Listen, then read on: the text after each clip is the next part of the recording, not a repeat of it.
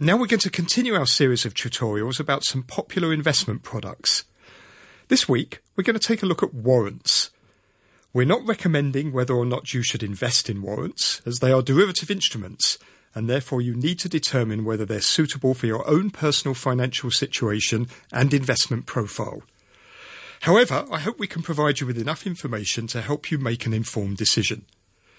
Joining me now is Dickie Wong, Executive Director of Research at Kingston Securities.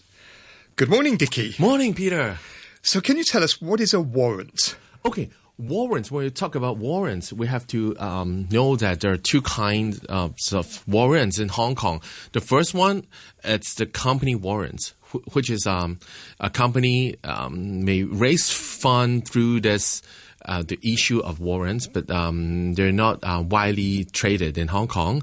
So only quite a few um, I mean, listed warrants in Hong Kong, uh, company warrants, but most of them are covered warrants. So what it's a covered warrants is usually issued by an investment bank. So as a products by different various um, investment banks. So um, investor um, have a right, but not ob- obligation to buy or sell um, certain underlying assets, no matter it's an index or currencies or mostly stocks in Hong Kong, um, especially those stocks trading in Hong Kong. So um, we have to also know that there is a, a predetermined price. So what is a strike price? Um, the higher the better when you buy the call, the lower the the, the better um, when you buy the, the put warrants after you you purchased it. So um, basically, this is um, um products, I'll say. Yeah. So these are derivative products. How, how exactly. do they differ from options that we talked about on this program last week? What's okay. the difference? First of all, when we talk about option, we have to have some kind of option um, board like um, Hong Kong. They're all issued by the HKEX. So it's products of the HKEX.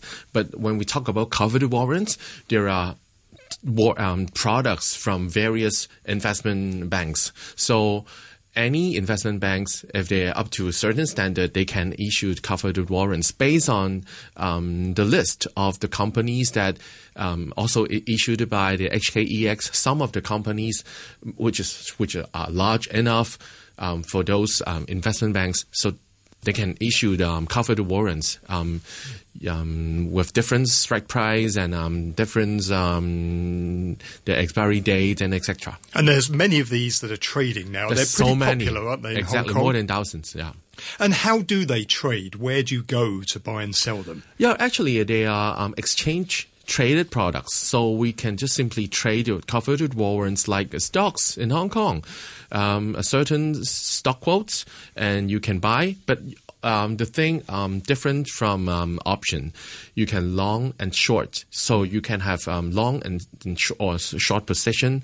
You can long call and um, long put and you can short call and put. So, so there put are is, four. Yeah, if you want to go, exactly. you want the market to go down, you want to put warrants. If you want it to go up, you want to call warrants. Definitely, you are right. Uh, for options, so there are four strategies, but for warrants, there are only two because you can only have the long position. You can either buy call or either buy put. You cannot. Um, I mean, sell long or put. So you, the only two way. If you think um, the underlying assets will go up, you buy call. If you think the underlying assets may go down, you buy put. And what sort of factors affect the price of the warrants? Okay. First of all, the underlying assets, the price of the underlying, underlying assets, that's no question asked. But we all have to know that very important thing because um, another factor which will affect the value of the um, I mean the list derivatives, all kinds of derivatives products, especially a covered warrant uh, trading in Hong Kong. Uh, that's the time value. Uh, how we say this is the um, the um, gearing ratio. Uh, because uh, I mean, uh, we have to know um, different gearing ratio. That means um, the higher the gearing ratio, you may have a high return, but and on the other hand, also high risk. But uh, we have to know that we had uh, almost all of the um, derivatives pro- products like um, covered warrants, we are paying at a premium. Mm-hmm. So we have to know how much premium we are paying.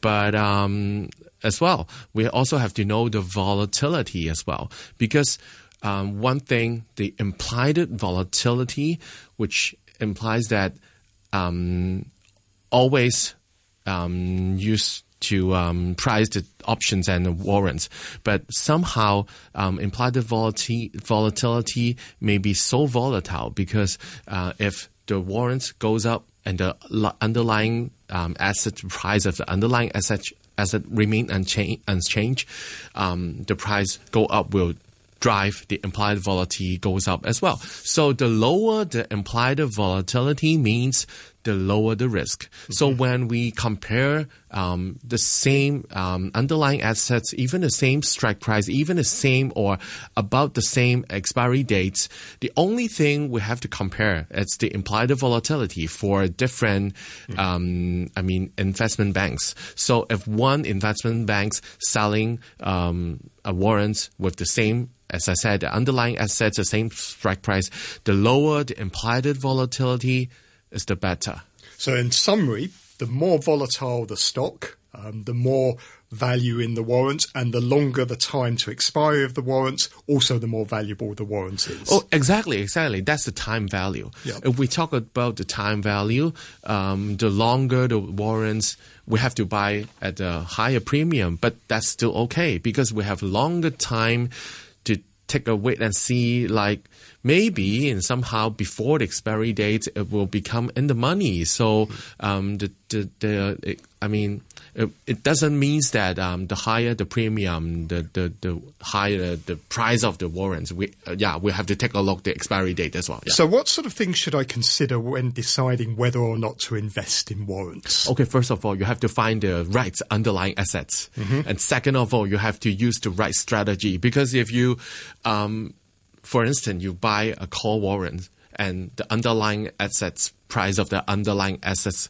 uh, goes down definitely you, you will lose your money. Mm. And second of all, you have to compare um, about the same, I mean, strike price, also the same expiry dates. The lower the um, implied volatility means the lower the price. I mean, the valuation of the um, uh, covered warrants. And finally, if I want to get started in trading warrants, investing in warrants, how do I go about it? Okay, you have to bear in mind that, like um, all kinds of derivatives products, um, cover warrants um, in a good way uh, unlimited gains and limited, um, uh, I mean, risk. Mm-hmm. But somehow you may lose all your money. Mm-hmm. So if you want to get started, you have to bear in mind of this. You may lose all your money. And um, second of all, you may just um, take a look of some of the um, investment and banks um, websites. They have all the information, and we have to compare all of them. Dickie, thank you very much. Thank you. That was Dickie Wong from Kingston Securities. That's it for Money Talk Extra this morning. Next week on the programme, we're going to discuss giving money to charity and how to make sure it goes to a worthy cause and is spent wisely.